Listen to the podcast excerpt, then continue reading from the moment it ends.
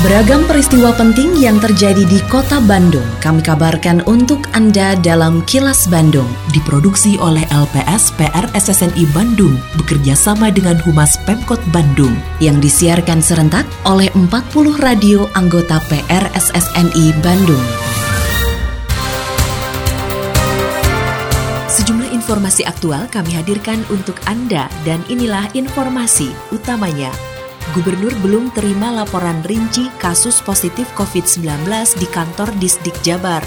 Bandara Hussein Sastra Negara kembali layani penerbangan domestik. Di masa AKB, jumlah pengunjung pasar baru masih turun. Saya, Santika Sari Sumantri, inilah kilas Bandung selengkapnya. Gubernur Jawa Barat Ridwan Kamil mengaku belum mendapatkan laporan secara rinci terkait jumlah pegawai di kantor Dinas Pendidikan atau Disdik Jabar yang terkonfirmasi positif COVID-19.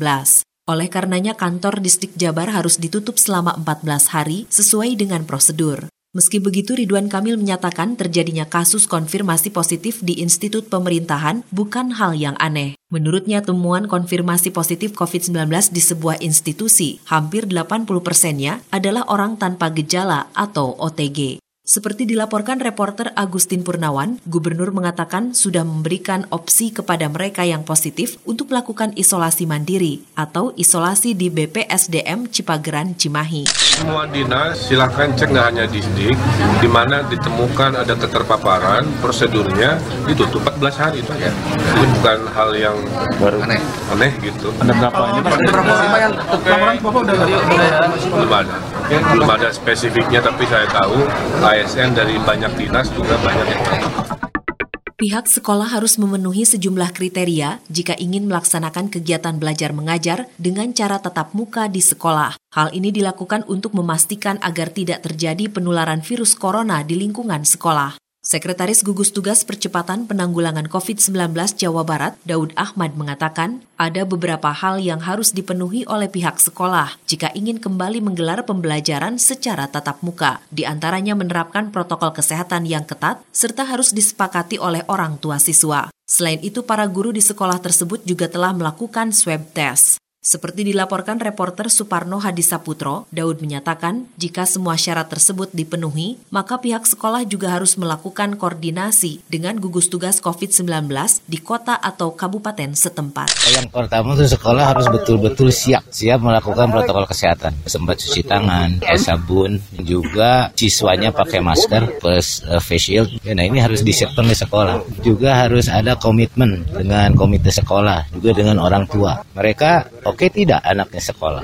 Itu harus ada. Gurunya harus sudah dapat PCR ya. Gurunya harus di kalau ini semua udah oke kemudian ada keputusan di gugus tugas nanti. Kabupaten kota oh dia bisa nggak gitu. nah ini nanti kalau misalnya yang sekarang berjalan kemudian ada yang terpapar atau seperti itu bisa ditutup lagi sekolah Bandara Hussein Sastra Negara Kota Bandung kembali melayani rute penerbangan domestik dengan pesawat jet yang ditandai dengan mendaratnya pesawat Boeing 737 milik Lion Air dari Bandara Sultan Hasanuddin Makassar pada Kamis kemarin. Pendaratan ini menjadi yang pertama sejak rute penerbangan di Bandara Hussein ditata ulang. Usai menyaksikan pendaratan pada Kamis kemarin, Wakil Wali Kota Bandung Yana Mulyana memberikan rangkaian bunga kepada pilot dan awak pesawat sebagai ucapan selamat datang. Yana menyatakan dibukanya kembali layanan penerbangan pesawat jet di Bandara Hussein menjadi sinyal bangkitnya sektor pariwisata di kota Bandung. Yana berharap pembukaan penerbangan dapat terus berlanjut sehingga roda ekonomi kota Bandung yang sekitar 30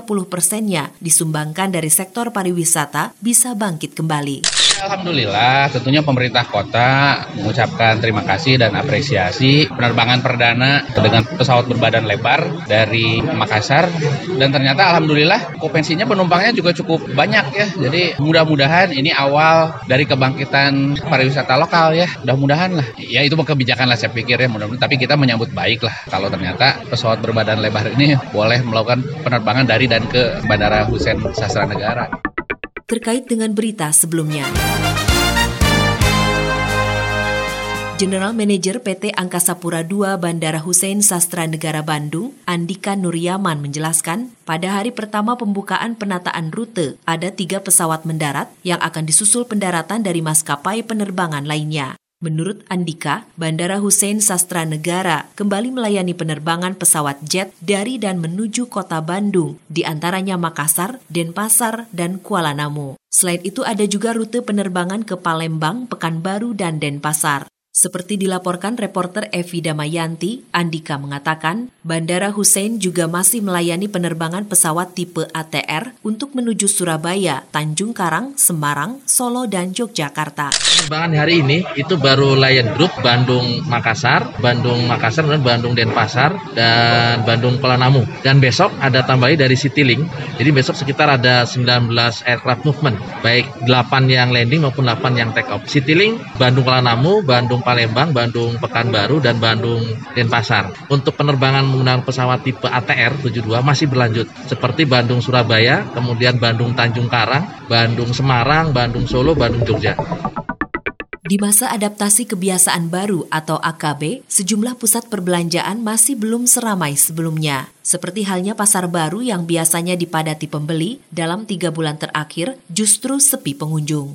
Ketua Himpunan Pedagang Pasar Baru atau H2B, Iwan Suhermawan mengeluhkan masih berkurangnya pengunjung ke Pasar Baru Trade Center. Iwan mengatakan sejak pasar baru dibuka pasca status PSBB di kota Bandung dicabut, kondisi pengunjung pasar baru belum kembali normal. Menurutnya jumlah pengunjung pasar baru saat ini baru sekitar 5-10 persen dari kondisi normal yang bisa mencapai 100 sampai 15 ribu pengunjung. Iwan memahami kondisi sepinya pasar baru karena sejumlah faktor, antara lain kebutuhan masyarakat terhadap fashion yang sudah berlalu, juga diterapkan sistem pembelajaran jarak jauh.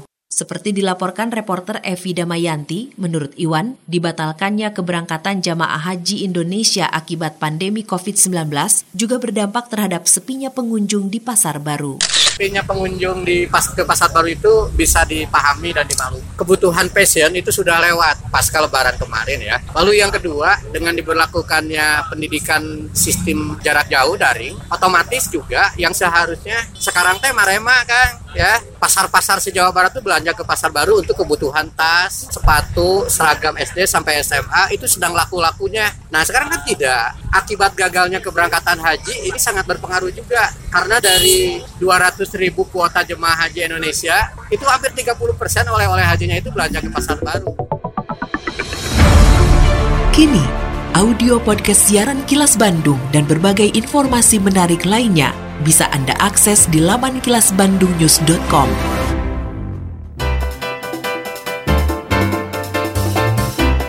Berikut info aktual dari Humas Pemkot Bandung, Jumat 21 Agustus 2020.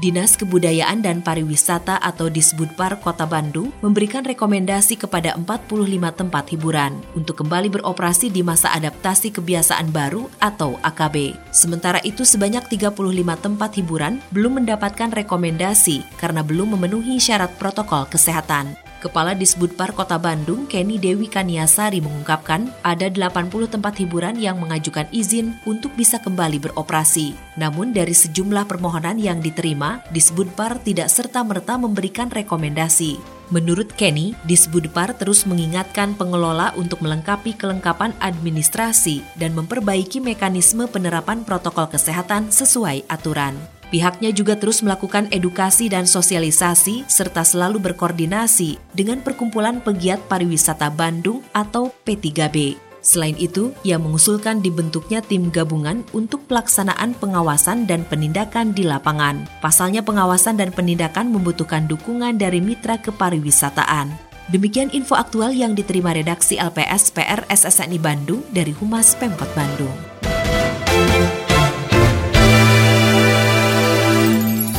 Terima kasih Anda telah menyimak Kilas Bandung bekerja sama dengan Humas Pemerintah Kota Bandung yang diproduksi oleh LPSPR SSNI Bandung.